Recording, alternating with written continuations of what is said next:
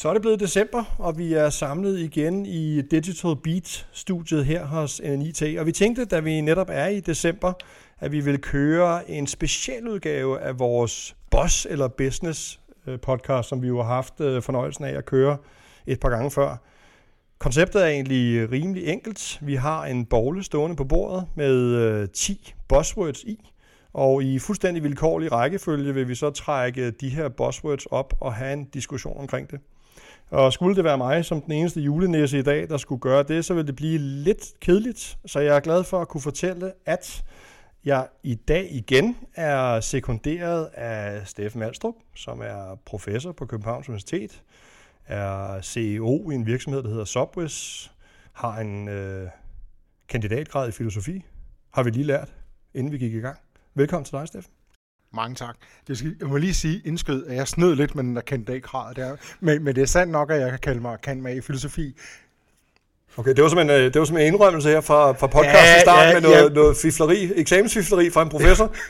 100, ej, det, det, der, det der taget 100%, det kan sige, altså øh, efter, det er 100% øh, rigtigt den måde, den er taget på.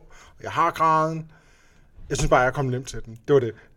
Stærkt. Okay, det var god badpacking der, men det, det er altid, Steff. Det kan være, at vi kommer omkring det igen. Vi skal også sige tak, eller ikke tak, ja, det kan være, at vi også ender der. Men uh, velkommen til dig, Jens. Jens Moe, teknologidirektør i NIT. Velkommen til. Tak skal du have, Lars.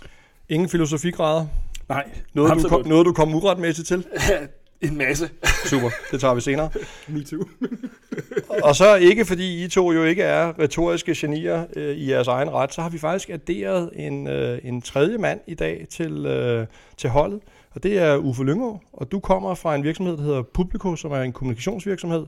Så du er her i dag som vores retoriske håb, og for at kaste lidt anderledes, måske ikke IT-glans over nogle af de temaer, vi skal tale om. Det er jeg glad for lige at få den præcisering. Ja, lige præcis. Det talte vi nemlig lidt om før. Øh, så, så vi skal bare have noget retorisk stærkt, øh, sådan svunget godt ind i noget jysk accent, så er vi super happy i dag. Det tror jeg godt, jeg kan levere.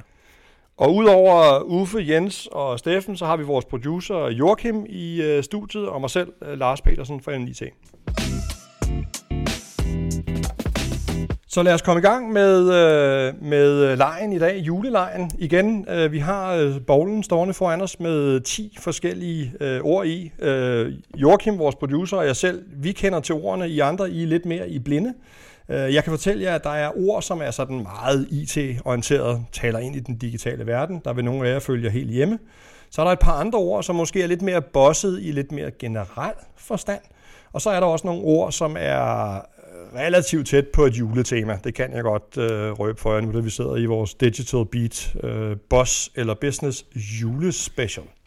Så Jens, øh, som en homegrown, en IT'er, vil du ikke have lyst til at lige at køre hånden rundt i bowlen og finde det første det kan i hvert fald ord, vi skal lege med i dag. Ja, i hvert fald. Hvis du afleverer den til mig. Tak skal du have. Det er sådan lidt UEFA-agtigt. Ja, det skal jeg lov Så kigger vi her i bowlen. Og så er de... Joachim har pakket dem rigtig godt ned i bowlen, så de er svære at få ud. Det er godt. Er I klar til det første? Mm. Uha.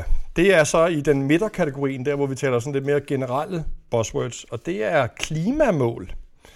Øh, klimamål er jo, som vi alle sammen ved, øh, og vi virkelig sætter pris på, er noget, der er højt på den politiske agenda. Øh, men vi kunne måske sådan begynde at forholde os lidt til, hvordan man som virksomhed kan tage, tage ansvar for, for klimamålene. Om øh, klimamål bare skal være sådan en gang brandingøvelse, eller om virksomheder kan tage del i klimakampen, måske med digitale midler, måske ikke.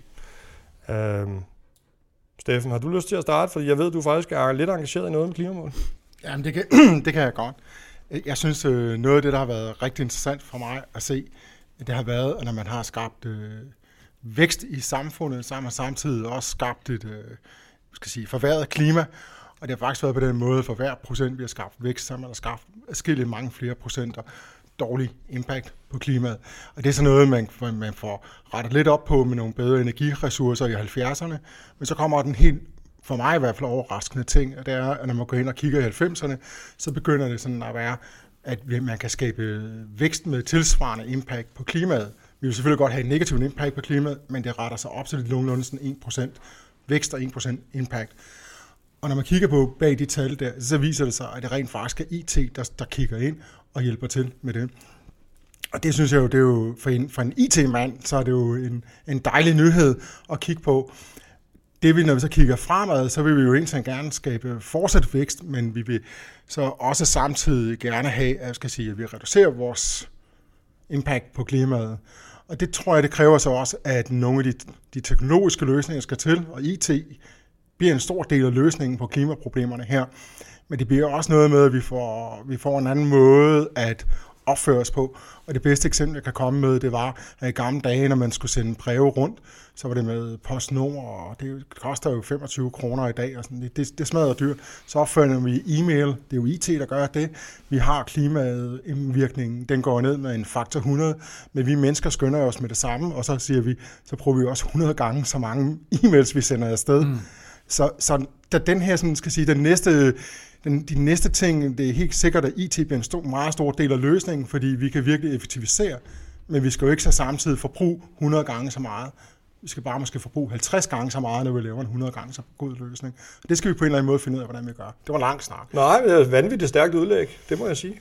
Rigtig godt. Øh, øh, Jens, du er fra en IT-virksomhed, mm. så det må være sød musik for dine ører med det, som øh, Steffen siger der. Jamen altså, jeg er helt enig.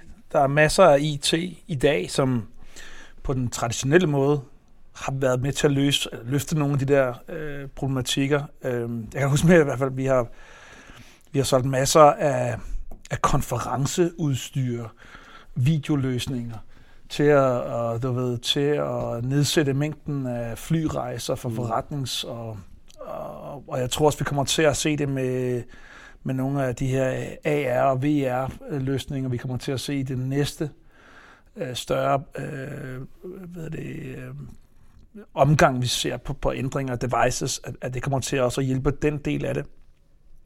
Så synes jeg, at vi kender det fra, i hvert fald fra datacenter-delen af det, som vi både har det, og vi kender fra cloud computing af, at der er nogle, der er nogle store fordele der.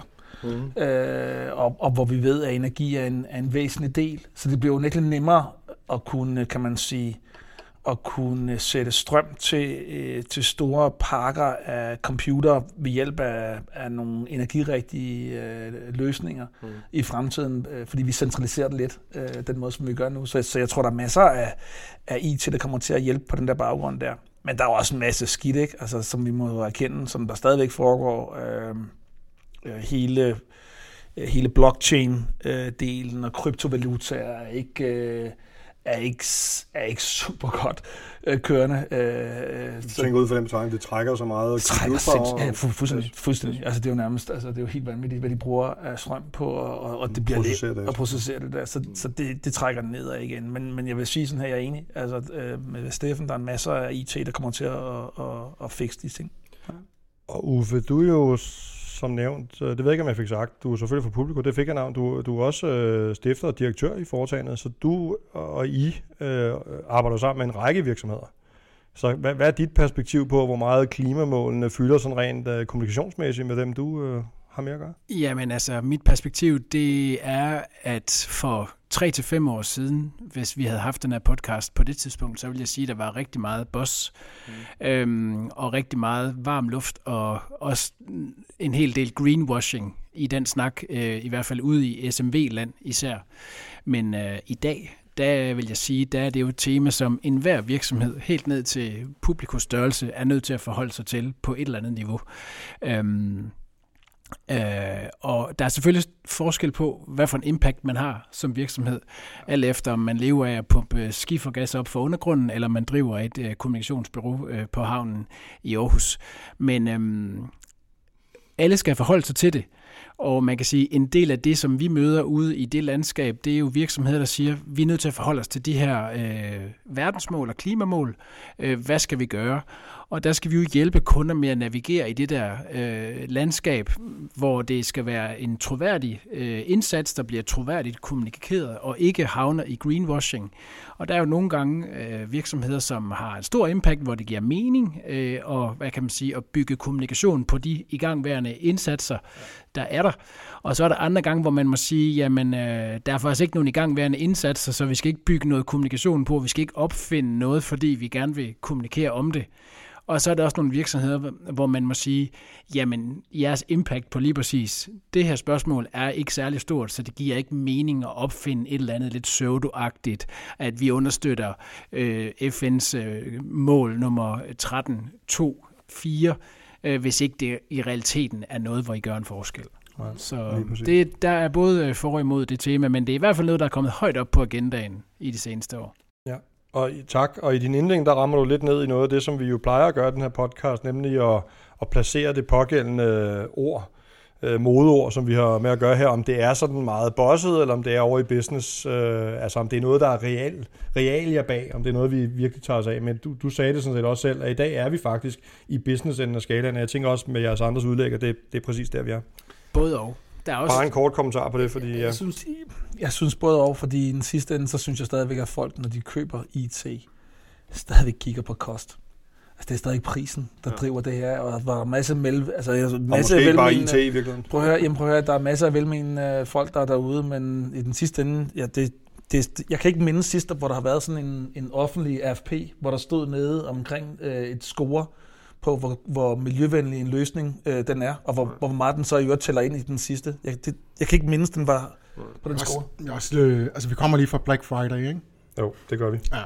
Præcis. Og hvad hedder det? Og Jeg vil sige det på den måde, så længe vi har børne, altså fødselsdage, hvor vi fylder op med små tøjbamser, som børn aldrig nogensinde leger med, og andet plastikting der, mm. så, så er vi sådan et stykke derfra. Er det helt op i bevidstheden. Man skal hellere bare sende en e-mail. Det er bare bud. Giv, giv, giv børnene et computerspil, det har langt lavere impact. Det er rigtigt. Jeg tænker, Uffe, og- eller undskyld, uh, Steffen har sikkert også uh, aktier i spilfirmaer nu, så det, det stopper vi med til ham. Jeg siger tusind tak for det første ord. Jeg synes, vi er i gang. Det er dejligt. Uffe, vil du ikke uh, stikke hånden i bowlen og så producere et... Uh, du skal huske at... Nej, du må lige dreje rundt først. For så tror folk, vi snyder. Det kan vi ikke have. Mange tak. Så, ord nummer to, kære venner. Stemmegenkendelse. Voice recognition også kaldet på, på nudansk. Jeg kan godt høre, det er din stemme. Ja, tak Steffen. Vi sidder også ganske tæt på hinanden her i studiet, så det, det sætter jeg pris på. Så øh, hvor er vi på stemmegenkendelse? Vil det øh, for altid øh, forandre verden øh, i den måde, vi interagerer med teknologi på? Øh, jeg har også nogle holdninger til det som øh, kommunikations- og marketingmand, specielt hvordan det kommer til at gøre det job en smule sværere, men er der nogen, der... Hvordan, har I, hvordan bruger I selv stemmegenkendelse i dag? Taler I med jeres bil? Taler I med Google Home hjemme? Hvordan bruger I det i dag? Lad os starte der. Jens?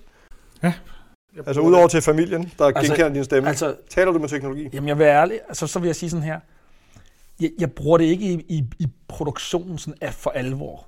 Altså sådan virkelig meget. Men jeg, men jeg har sådan en seance, hvor jeg nogle gange, jeg har sådan en, en Google Home ting, der står inde i køkkenet, øh, som er koblet op. Og så har jeg taget mig selv i, at jeg synes, det er fedt, når jeg står og laver og skræller kartofler over ved vasken. Ja. Altså en gang imellem kan sige, øh, øh, ved, hey Google, og så play den her et eller andet sang. Og så, så uden at jeg skal du ved, tørre fingre, og, fordi jeg er i gang med at lave mad, ja. så, kan jeg, så kan jeg bruge, det, det kan jeg faktisk se, ja. der er et use case scenarie, over. det, der, det er det, jeg kan. Ja. Resten, jamen, jeg har svært ved at se mange af de andre, så har jeg sådan for alvor øh, levet sig ud i mit øh, verden. Det må jeg bare erkende. Ja. Øh, Okay. Hvad med andre? Hvad, hvad, hvordan bruger I det? Bruger I det? Øhm, altså ikke rigtig personligt. Mine børn bruger deres øh, Siri på telefonen mere, end jeg bruger det selv. Øhm, den første association, jeg lige fik til buzzwordet, det var en øh, historie, jeg fik fra øh, et firma, jeg kender, som øh, sælger sådan noget talegenkendelsessoftware, og som har stor succes med at sælge det ind til sundhedssektoren, fordi lægerne de kan diktere øh, og få transkriberet øh, deres øh, journalnoter øh, uden brug af sekretærer. Og så fortalte han, øh, ham her fyren, jeg snakkede med, at øh, så skulle man jo tro, at det også havde kæmpe gennemslag ind i advokatbranchen.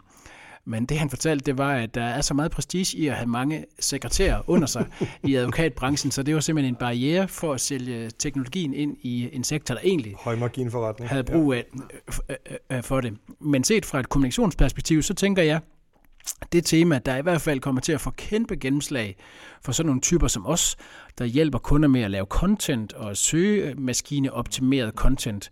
Øh, der handler det jo i dag om, at man skal øh, ramme side 1 i Google. Øh, hvis, hvis vores adfærd bliver sådan, så vi i højere grad øh, taler til Google Assistant øh, for at få svar på det, vi søger på, så er det jo ikke nok at ligge på side 1, så skal man faktisk være det første hit. Der er kun en, der bliver nævnt. Og det kommer til at, og, hvad kan man sige, at kalde på nogle helt andre indsatser i forhold til at lave utrolig specifik, nicheorienteret, målrettet content- og søgemaskine arbejde for at blive nummer et. Ja. Også på nogle søgeord, hvor du nogle gange skal konkurrere mod store spillere, som også gerne vil ranke på det søgeord. Så det er noget af det, jeg tror kommer til at ramme sådan nogle typer som os.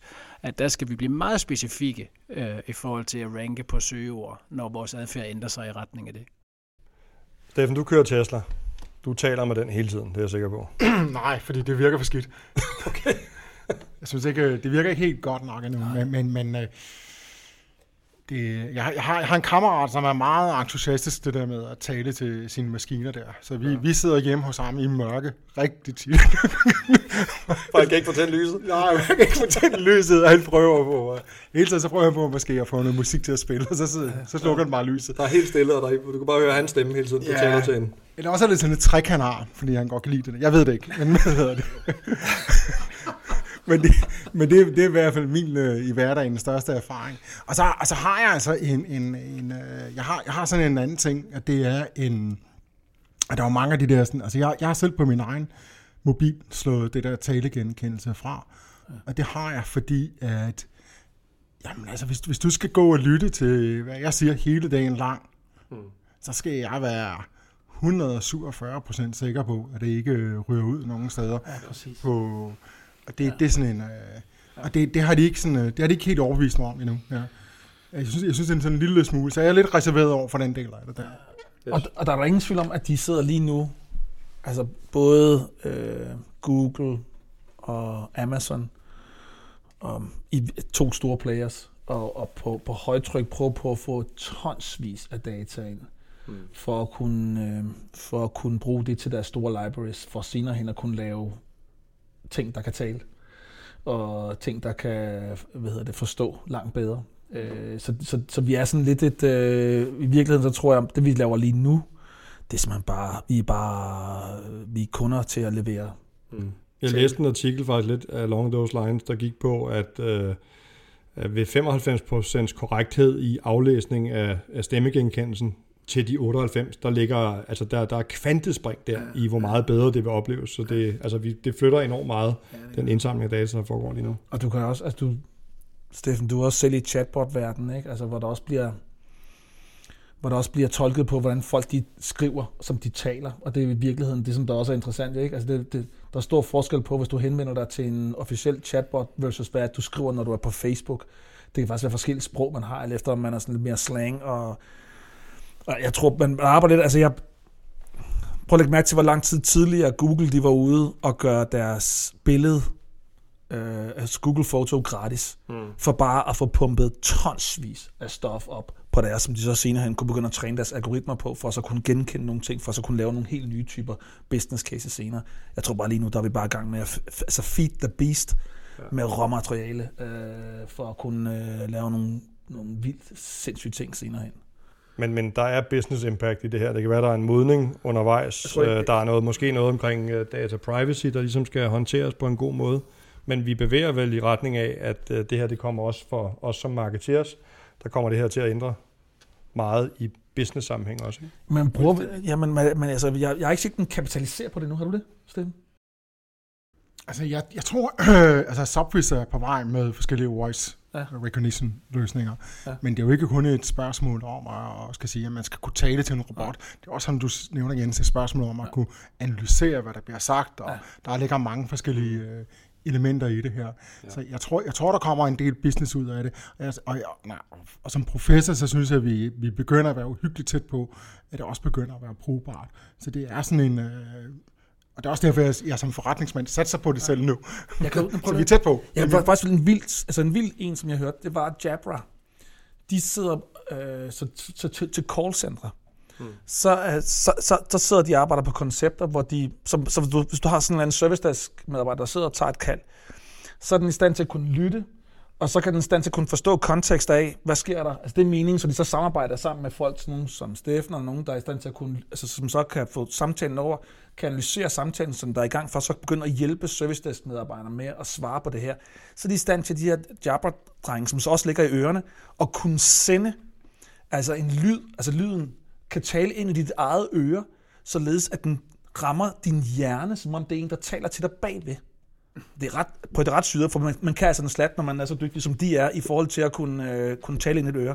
Så kan de sende den ind med en bestemt vinkel, så hvis du føler, at det er en stemme, der kommer bag i, som så fortæller dig, nu skal du, nu skal du svare det og det og det og det mm. til personen, som der sidder, så det må være til hjælp. Så der kommer... En, jeg, jeg, en augmented indre stemme. Men det er der nemlig.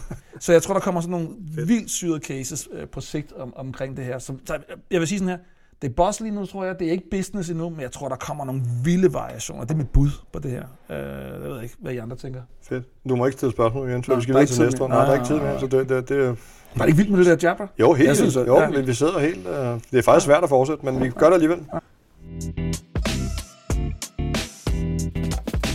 Steffen, du skal råde rundt yes. i vognen. Det, det er meget flot. Og I lægger mærke til, at det er nogle andre beholder ja, den her gang, end det har været tidligere. Ja, hvad var det, du havde spist sidst? Det var kinderæg, kinderæg. som øh, Joachim havde spist sig igennem 10 kinderæg, men nu er det så tykkegummi. Ja. NNI til tykkegummi-bøtter. Nu skal vi lidt tilbage til øh, vores udgangspunkt, øh, så det kan være, at vi ikke gør den her så lang. Øh, der er et øh, buzzword her, der går på bæredygtighed. Nu havde vi jo klimamål til at starte på, så vi er sådan lidt i den boldgade, men der bliver talt bæredygtigt det ene, bæredygtigt det andet. Udlæg på det, anyone? Bare se. Boss eller business at være bæredygtig? Det er helt klart business. Øhm, altså, øhm, jeg var eksempelvis til VL-døgnet i, her i 2019, øh, hvor det var hovedtemaet.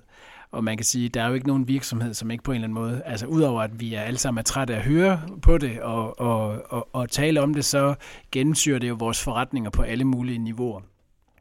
Øhm, og det er jo både noget, der handler om legitimitet, Øh, og license to operate, det kan sådan nogle typer som mig jo godt lide at prædike ud i virksomhederne, at sådan noget omdømme varetagelse på lang sigt, det handler om license to operate.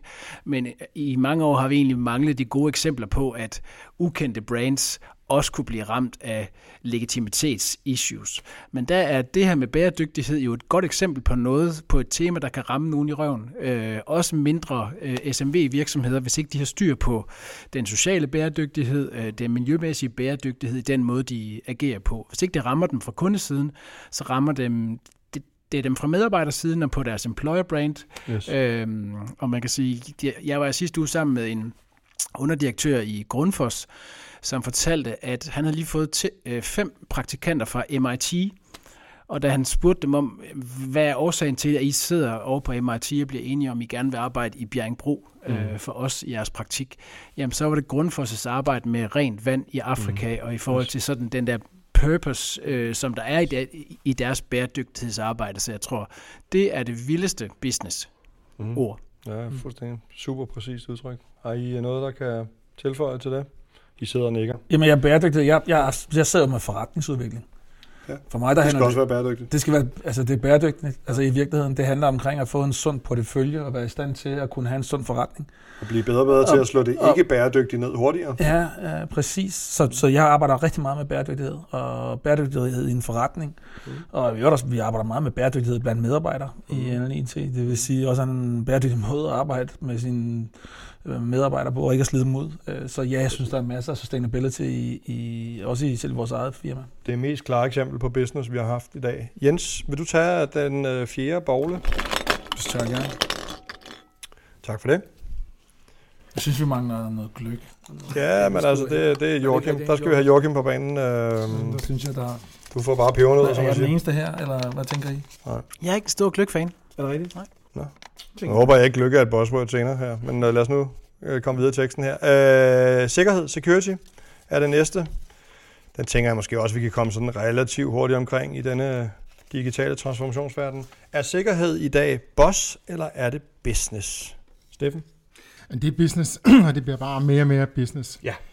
Det er jo en, skal sige, vi IT, vi får flere og flere data, og vi laver mere og mere forretning på data, men vi skal også være bedre og bedre til at beskytte alle de data, der kommer. Og vi har jo lige siddet og sagt, at, eller jeg sad og sagde med tale og slå det til, på min telefon. Havde jeg ikke lyst til, fordi hvad med min sikkerhed? Mm, Ja. præcis. Ja, så det er jo en, øh, det går lidt hånd i hånd, de der ting med, at hvis vi skal kunne lægge data ud, bruge data, så skal vi også være sikre på, at de bliver brugt og opbevaret på, til det deres formål og ikke noget andet.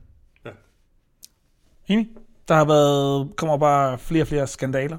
Mm. Øh, og, og præmien for at fejle, øh, så vi med, jeg synes, altså hele EU GDPR øh, har trådt ind, og, og, og vi, har, vi har slet ikke set det øh, slå igennem endnu på fuld smæk, som vi kommer til at se. Mm. Så ja, det er, det, er en, prøv, det er en kæmpe industri. Og i, og i virkeligheden, så tror jeg, hvis man, hvis man har børn derude, og man tænker, hvordan kommer jeg nemmest til at tjene mange penge, så vil jeg faktisk våge at påstå, at det er et af de nemmeste steder at komme igennem øh, øh relativt hurtigt og komme ud og få en god hyre.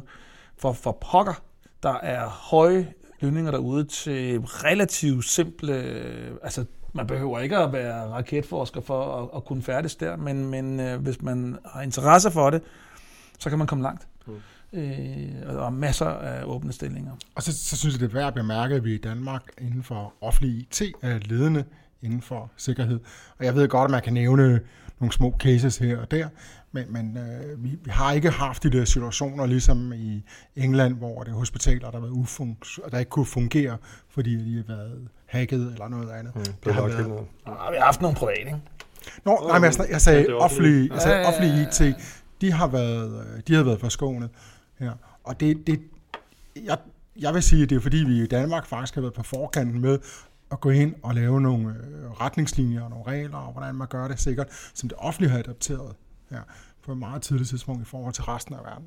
Ja, det er muligt. Uffe, er du, øh, du Ja, vel jeg sidder sådan den lidt der? og, og overvejer, om jeg skal blamere mig og fortælle en pinlig anekdote fra min egen verden. Altså, vi har haft nogen, der har tilstået øh, andre ting i dag, så kom gerne med det. Ja, jeg tror faktisk, det passer altså, meget øhm, Fordi sagen er jo, at øhm, jeg har jo været ramt af CEO-fraud i min lille 25-mands øh, butik, hvor setup'et jo er, at øh, jeg og direktøren skal godkende øh, regninger, og jeg har en bogholder, som også er min øh, pensionerede øh, far, som, øh, og det foregår typisk ved, at jeg videresender fakturer til ham, som, øh, når jeg har godkendt dem. Og der var der nogen, der ramte øh, en heldig timing med at sende en falsk faktura, så det så ud som om, det kom fra mig på nogle byggematerialer på et tidspunkt, hvor vi var i gang med at ombygge øh, et lokale i vores legemål til toilet. Øhm, så han betalte en regning på 55.000, øh, fordi den så ud som om, den kom fra mig. Ja. Øh, så det er jo sådan et eksempel på sådan en blød security-brist øh, i vores setup. Det har vi selvfølgelig ændret procedur på nu, så nu er vi jo et fortress of security øh, i forhold til, at det aldrig nogensinde kan ske igen. Men, øh, men vi, har, vi, har, vi har dyrt købte egne erfaringer på det her område. Øh, Det er Jeg, meget godt. jeg har faktisk været udsat for det samme i, et, i mit øh, også begrænset størrelse selskab der, men vi, vi, øh, vi havde så en, der vi havde forsøgt at betale, men det kunne ikke lade sig gøre, fordi man skal, man skal være to til at betale. Ah. Minimum, ikke? Så, Ja. Det er jo meget god Det er jo kæmpe ace, jo. Altså, og jeg, jeg tror, fraud-delen er jeg også helt enig i. Den, den kommer også til at løbe ud af, for de bliver klogere og klogere. Altså, så, så i starten, hvor vi så nogle af de der altså mails, hvor man tænkte, de var rimelig nemme og, og Rimelig primitive. rimelig primitivt at, sk- at gennemskue, og hvor du ligesom, altså prøv at høre, de bliver jo Ja, de er super godt, professionelle. godt maskereret der, ja. Ja, de bliver super professionelle til at gøre det her, så jeg, og jeg frygter nogle gange, når jeg kigger ned på mine, øh, på, på min kone og døtre nogle gange, hvor jeg ved bare, hvor meget der, de bliver hamret til med sms'er, med lige at tjekke det her, hvor jeg, der har vi heldigvis sådan en, en tråd kørende i familien, der hedder, der hedder så sådan her, jeg har lige fået den her, er vi enige om, den skal jeg ikke trykke på? Altså, Mhm. det er sådan en, sådan nogle, Ja, kommer, ja. har, I, har I tilsvarende... For at tjekke ind på det, ja. Ja, ja, i familien, ikke? Altså, her skal du lige... Altså, man bliver nødt til det, fordi det er super svært, det der. Og udover at det er et øh, forretningstema, så øh, er det jo også på linje med noget af det, vi har talt om tidligere, et kommunikationstema, et, altså et legitimitetstema, som Mm. virksomheder kan blive ramt af, fordi Ja. man kigger på virksomheder som borger, eller som medarbejder, eller som kunde, eller som omgivende samfund, og har en berettiget forventning om, at, prof- at professionelle virksomheder har en professionel øh, IT-sikkerhedssetup, og når der sker store brist, så er det bare et, øh, et tab i omdømme og et tab i tillid, øh, som, som, som koster på samme måde, som hvis man øh, fucker op på, på klimafonden eller på bæredygtighed. Præcis. Vi har en berettiget forventning om, at de brands, vi interagerer med, de passer på sig selv, og dermed passer på os og vores data, som, øh, som, de, Præcis. som de har. Ja. Steffen, jeg tror, det er din tur nu, er det ikke det? Okay. Vi skal have hånden i bollen igen. Det er er er jo flyvende her. Tak skal du have. Du havde da den foran. Du havde da sikkerhed, var det ikke der, der var sikkerhed? Jo, jo. 100% sikkerhedstype. Ja, lige, lige præcis. Nå, ja. Nå, nu er vi altså lidt over i øh, juleenden her. Æh, æbleskiver eller æbler? Det er den nye boss eller business. Det er jo faktisk et par øh, sådan lidt... Altså, er man til æbleskiver i juletiden, eller er man gået over i at sige, at det er måske lidt for sukkerholdigt, det er måske lidt for old school, så vi sidder og snitter et æble sammen. Det er selvfølgelig vasket, jeg antager det er økologisk, og så deler vi det ud. Æbleskiver eller æbler? De her? Altså, jeg vil godt lægge ud med at være pærestolt, at jeg har holdt den, at første juleguf var 1. december. Ja. Man kan jo købe juleguf nede i forretningerne Ja. ja. lang tid før 1. december. Og så er der en i min omgangskreds på Facebook, der sagde, skal vi lave en alliance 1. december? Og, og med alle de kilo, jeg har taget på i november, er jeg super glad for, at jeg, at jeg som minimum indgik i den. ja. Så du hælder faktisk til æblemodellen, eller hvad? er det, jeg hørte dig sige? Og jeg kan bedre lide æbleskiverne, men jeg, er- jeg har mere, det er klart, at der er ikke plads til flere efterhånden, Nej. hvis der skal sidde ved bordet. Jamen, jeg, jeg er en sønder jo, ikke? Altså, jeg er jo, øh, mit problem, det er jo, at det, og især, der ligger en netto lige om hjørnet, hvor jeg bor, mm. inde, øh, i, lige inde i København K. Og, og ja, der har de altid sådan, de starter julen omkring der i oktober eller sådan noget, ikke? Og der har de de her chokolademint tingster, som jeg falder i hvert år. Ja. Og der prøver jeg her. Ja. Og der er jo æbleskiver hele året. Jamen, det, ja, Det er der jo. det er præcis. Så jeg, jeg er en af de der typer, som øh, kigger på mig selv, som, som kommer hen i december måned, når vi så piker med julefrokoster. Øh, og, og du ved, øh, så, så når jeg rammer januar, så er jeg at finde rundt om søerne øh, inde i København i panik. Mens du messer ind i hovedet, min krop er mit tempel, min krop er min tempel, min krop er min tempel. Fuldstændig, det, er, det kan måles på mig. Ja, øh, så er jeg klart æbleskivedreng. Uffe, hvordan gør man sådan noget i Aarhus? Ja, altså, men jeg altså- tænker, der er både det ene og det andet i I Aarhus der er man utrolig viljestærk fra morgenstunden. Øhm, også langt op af formiddagen. Øhm, og så vil, jeg sige, ikke æbleskiver. så vil jeg sige, ud på eftermiddagen. Nu har jeg lige været til øh, julebag i 5. B i går, og til juleklip i 2. A i torsdags. Og egentlig der, fra morgenstunden, begge de to dage, havde jeg egentlig øh, stærke principper, høj moral, men er jo faldet fuldstændig i, øh, ikke bare æbleskiver, men... Øh, cookie dough, altså ubagt cookie dough, og jeg skal komme efter jer med øh, alskens øh, øh, julelækkerier, så jeg er allerede totalt i minus på, øh, på kaloriekontoen. Fantastisk. Men jeg tænker, jeg, så, øh, jeg, jeg meldte mig til øh, Københavns halvmarathon i går. Det er flot. De åbnede op i går. Så jeg tænker, det kan I også gøre. Det, øh, hvad siger produceren, har du meldt dig til? Derovre? Ikke nu. Nej, men øh, så Københavns Halvmarathon, så har I noget, så når I når i januar og tænker, nu, nu har jeg brug for at komme af med noget, prøv at så har man ni måneders træning, Så, vil og har et mål for det, så havde det nok mere æbler end æbleskiver for dig. så trapper vi ned på mint-chokoladen, Præcis. kan jeg hilse at sige. Jeg tror faktisk, vi har tid til øh, en mere, og øh, Uffe, da du er vores øh, seneste skud på stammen, det retoriske indslag, så får du lov til at vælge. Tak skal du have. Lad os se, hvad der er, der kommer op af borgen. Den ligger også godt gemt væk dernede. Ja, okay. Øh, det er buzzwordet personalisering.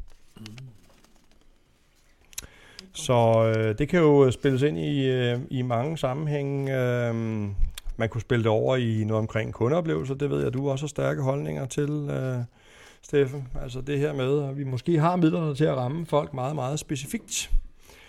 Og øh, bør vi så ikke gøre det? Øh, og er der forretning i at gøre det, eller er det bare boss? Vil du lægge for land på den? Jamen, det kan jeg godt. altså, vi- altså det, det sker jo allerede i stor stil, så når vi går ind på Amazon eller Netflix, eller hvad det nu skal være, så, så, så får vi den her personalisering, der rammer, hvad hedder det, hvor de bruger alle de data omkring os, for at få til at købe så meget som muligt, eller se så meget som muligt, eller hvad det nu kan være. Der, hvor det måske ikke er slået så meget igennem endnu her, det, det er sådan mere i det offentlige, hvor jeg godt kunne savne sådan lidt mere sådan, øh, personaliseret service i det offentlige. Ja. Det synes jeg, det kunne være dejligt. Jeg læste øh, i øh, Danmarks Radio, de havde, øh, de havde sådan en øh, artikel, der handlede om, på Københavns Universitet, der havde man lavet en undersøgelse med, at man har taget en masse CV'er, og så har man øh, kommet et øh, drenge-pigenavn på. U- u- altså, man har været ligeglad med, hvem CV der var, om det var en dreng eller en pige. Så man bare puttet Emilie eller Peter på, eller Hans eller, eller Lise på. Og så har man sendt det ud til en øh, mange tusind øh, vejledere. Og så var det så på den måde, øh, at spørge dem, om, spørge dem om, hvad skal de have læst, de her personer, ud på deres CV. Og så havde de altså valgt stort set alle dem, der havde drengenavn. De skulle være håndværkere og murer, og, og alle pigerne, de skulle så ud og være, tage sig af de gamle på plejehjem og så videre her, ikke? Og det er jo, det er jo sådan et, et øh, det er en af mine stærke pointer med, at, at jeg skal sige, vi mennesker er meget fordomsfulde og meget biased her. Mm. Det er også et sted, hvor vi kan bruge IT, gå ind og hjælpe med at lave en personaliseret studievejledning, for eksempel. Ja. Og det, det, det kunne jeg rigtig godt tænke mig. Der er 10.000 uddannelser i Danmark. Hvad skal jeg læse? Det er en, det er en uh, ting, som rigtig mange børn og forældre står overfor. Så hvorfor ikke få sådan en personaliseret der? Men der er mange andre områder, vi kunne sætte ind på mm. i det offentlige. Inden for medicin, uh, life science-branchen, som uh, vi i NNIC er, er store aktører i at hjælpe op, der er der, der, er der fuldt smadret på hele det område. Ja. Inden for uh, genbehandlinger, øh, alverdens øh, retninger. Øh, så, så hele den personaliserede medicin, øh, det er noget, vi kommer til at se i, i, i vores livstid. Som vil forandre den industri fuldstændig. Ja, ja, absolut, og gør det, og gør det meget bedre. Tænk så på, at man, man ensarter det for alle mennesker. Altså, prøv nu her, det er jo helt vildt. Man, man laver en tablet, som er fuldstændig standardiseret, og man siger, den skal alle mennesker spise for den her... Altså, hvis man forestiller sig alligevel, hvor, hvor stor forskel der er på mennesker, mm. så kan man godt regne ud, det kan vi godt gøre bedre. Mm. Det, der bliver interessant der, det er at se, hvor tæt vi vil lade behandlingen komme på dem, der laver medicinen i virkeligheden. Så hvor, hvor, hvor tæt vil du gøre det? Fordi jo mere viden de får omkring det, jo bedre vil de kunne øh, øh, hvad hedder det, lave behandlingen til dig. Så hvorhen er det? Og i dag der er det jo lagt op således, at der er jo, altså, der er jo vandtætte skodder i dag mellem øh, behandlerne og så øh, udbyderne af medicin. Og den kommer vi til at se på i, i fremtiden og sige, hvordan, hvordan kan vi ændre det her øh, i den sidste ende. Øh, du ved, altså skal, skal, skal man fjerne behandlerledet øh, imellem jeg ved ikke, Novo Nordisk og, og, og diabetespatienten, således vi er fuldstændig i direkte kontakt og kan personalisere insulin øh, til, til dem, eller skal man have noget imellem?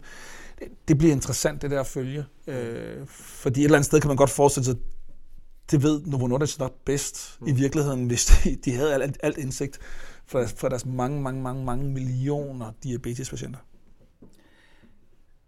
Ja, så siger jeg jo nok personalisering over i, i min egen branche, altså i marketing og kommunikation.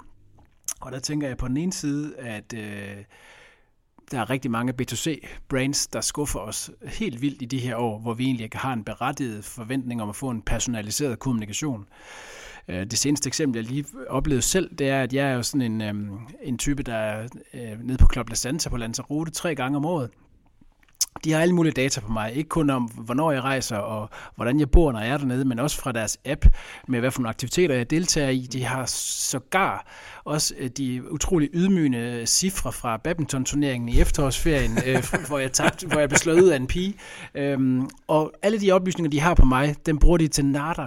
De sender mig e-mails, hvor der står, hej Uffe, øh, vidste du godt, at man kunne komme til Lanzarote øh, i januar? Øh, ja, jeg har. Jeg skal faktisk derned i uge 1. Ja, jeg har har allerede booket øh, en tur hos jer øh, online. Øh, så på den ene side bliver vi skuffet af rigtig mange B2C-brands, og på den anden side er der kæmpe store muligheder inden for B2B. Og øh, man kan sige, at et af de hotteste sådan, øh, marketing buzzwords er øhm, øhm, account-based marketing, som er den her øh, tilgang, hvor man i stedet for at fiske med net, øh, prøver at fiske med spyd. Altså i stedet for at bruge den gammeldags marketing funnel og øh, prøve at skubbe nogen ned i trakten, så prøver man at tage udgangspunkt i nogle specifikke virksomheder med nogle specifikke beslutningstagere, og så prøver man at skræddersy noget specifikt indhold mm. til dem og ramme kun dem. Øh, hvor man eksempelvis, jeg så et sjovt eksempel fra USA med en virksomhed, der gerne vil have Salesforce som kunde, som har lavet et website, der hed virksomhed X, Love Salesforce, øh, en landingsside, hvor de øh, øh beskrev deres store kærlighed til Salesforce, og hvorfor øh, lige præcis den her virksomhed var det perfekte match til Salesforce. Og så lavede de målrettet markedsføring til øh, 15 forskellige beslutningstager inde i Salesforces organisation, øh, med forskellige skræddersyede budskaber, alt efter hvad for et øh, niveau de sad på i organisationen. Så account-based marketing, det er en metode og en tilgang, som jeg tror, vi kommer til at øh, arbejde rigtig seriøst med for B2B-virksomheder. Der er rigtig mange, der har fået øjnene op for den tilgang. Så der det, bliver det i høj grad business i de kommende år. Mm. Jeg er fuldstændig enig. Det tænker jeg også på. Altså, nogle gange, når jeg tænker på nogle af de, Lars, nogle af de øh, kontakter, vi gerne vil ramme i en IT ude i Europa, altså mm. life science virksomheder, for at sælge nogle af vores øh, services til. Mm. Har du aldrig sådan tænkt, dem skal vi da også ramme på Facebook, øh, så lave linket over fra det ene sted til det andet, og tage nogle af de der andre, altså platform. Hvor meget gør du? Altså, hvor meget... Om det, er jo, det er jo hele omnichannel-tænkningen ja. der i virkeligheden, og måske mere, endnu mere kunderejse-tænkning. Ikke? Altså, hvad er det for en, en, øh, en typisk rejse, den, den pågældende virksomhed, eller helt ned på kontaktniveau, selv i B2B-sammenhæng, som Uffe er inde på.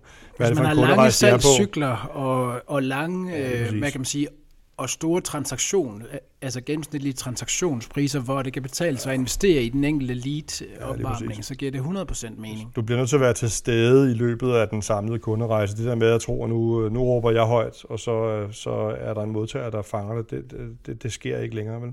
Så du bliver nødt til at forstå kunderejsen, du bliver nødt til at være i stand til at dekomponere kunderejsen ned i, hvad er det for nogle specifikke oplevelser, man gerne vil have i den kunderejse. Mm. Og det gælder også at komme hen over forskellige kanaler, som du nævner der, fordi at, øh, det kender vi også fra os selv. Vi hopper fra den ene til den anden. Ja, ja, ja. Så er du på din Google-assistent, så er du på ja. din telefon med en browser, så er du inde øh, på din PC et øh, tredje sted, og så du interagerer med alle mulige kanaler, og det er alt sammen en del af din kunderejse. Mm. Så øh, vi, tre super fede eksempler. Studievejledning kom vi omkring med personalisering. Vi var omkring øh, personaliseret medicin, så vi alle sammen kan få præcis det, der gør, at vi bliver sunde og raske. Og så fik vi også lige noget kommunikation og marketing på. Tusind tak. Uh, vi er nået uh, seks buzzwords igennem. Vi har fire tilbage i bollen. Jeg tror, vi bliver nødt til at stoppe nu, men jeg vil da godt lige fortælle jer, hvad det er, vi har snydt os selv og lytterne for. Ja. Uh, I er sikkert også lidt spændte på det. Sådan i den mere formelle ende havde vi digital etik, som jo egentlig flugtede lidt med nogle af de ting, vi har talt om. Jeg synes faktisk, vi har været lidt omkring de etiske dilemmaer en smule. Vi havde også data scientist, som jo er en rolle, og en data science er en disciplin, som jo virkelig rykker. Det ved jeg også, der er der stærke meninger om her i lokalet. Øh, så havde vi også julefrokost, ja. som et uh, buzzword. Det er der mange, der taler om i dag. Vi skal ud næste uh, fredag. Vi skal ud næste. Har I, også. I skal også ind? Ja, ja. Og, Men i Aarhus, ikke, tænker jeg. Nu er det jo mig, der har tilrettelagt programmet, og jeg kan godt spille badminton, så jeg, vi har selvfølgelig uh, badminton, på, badminton turnering Æbler på programmet. og badminton turnering. Yes, to ja, timers badminton turnering. Hvad med Subways? I har jo for nylig været ude at rejse, så igen i uh, Sydspanien, og, men I holder vel også en julefrokost? Ja, vi holder, vi holder julefrokost. Det bliver ja. på fredag. Okay, Nå, men det, der er mange i byen på fredag. Ja, jeg tænker ikke, vi er de eneste. Øh, og så var der faktisk også lidt et, en, et dilemma buzzword, som gik på flæskesteg eller and. Kan vi lige tage den en lynrunde? 100. Kører du flæskesteg eller and, eller er vi i en double trouble her? Jeg har kæpheste og stærke meninger på rigtig mange områder. Det her det er simpelthen bare ikke et af dem. Der er jeg noget så umoderne som en mand, der overlader det 100% Men hvad, hvad står der typisk på bordet? Begge dele. Begge dele. Jens? Flæskesteg. Flæskesteg. Hvor er den blevet af? Skud. Den er ikke bæredygtig, mm. eller hvordan? Nej, den er ikke. Okay. Det, det, er også svært at købe, der skal man jo planlægge sin indkøb, og hvad ved jeg. Er det ikke? Er det Joachim Flæskesteg eller and? And. Ren and? Kun and. Ja. Hvad gør du? Øh, begge dele. Jeg, jeg er double trouble, men jeg spiser mest flæskesteg og ikke så meget and. Det er mere, fordi den skal være der. Så øh, øh, Uffe, Jens, Steffen, det har været en fornøjelse. Det her var jo en uh, juleudgave uh, af, af vores uh, Digital Beats. Uh, vi, gør det, business. vi gør det gerne igen til næste år, men prøv nu at høre, der, ja. der skal være noget... Men ikke gløk, vel? Jo, jeg kan godt lide okay. Kan I ikke lide gløk? jo, jo. Nej, jeg, jeg er faktisk heller ikke nogen gløk-fan. Nej, det er faktisk Men altså, rød, rød, rødvin er jo en hovedingrediens til gløk, forstår jeg. Det, der kunne vi starte der jo. Men altså, og så altså, kan vi pebernødder, hvis der står pebernødder her næste år, så, ja. øhm, Præcis. så kommer jeg. De er også gode. Dem har de også noget næse. Jeg er sikker på, at vi kommer tilbage. Uh, Steffen Malmstrøm, ja, ja. professor på KU og administrerende direktør i Sobris. Tusind tak for din tid. Rigtig glædelig jul til dig og din familie. I lige måde. Jens Måø, teknologidirektør i NIT. Tusind tak til dig. Tak fordi I Og glædelig jul til dig og din familie. Tak lige måde. Uffe Lyngå fra Publico, administrerende direktør der. Tak fordi du ville være med i dag, og Selv jeg håber, du synes, det var hyggeligt. Selv tak, og lige måde. Og øh, glædelig jul til dig og din familie. Og til alle jer, der lytter med, selvom øh, vi er lidt i starten af december måned, vil vi gerne her fra NNIT og Digital Beat setup'et ønske jer en rigtig glædelig jul, godt nytår. Og vi kommer tilbage på den anden side med, med flere podcasts. Kan du ikke vente indtil da, så er der ud over denne her jo flere podcasts i serien, som du er velkommen til at lytte til. Mit navn er Lars Petersen fra NNIT. Tak og glædelig jul.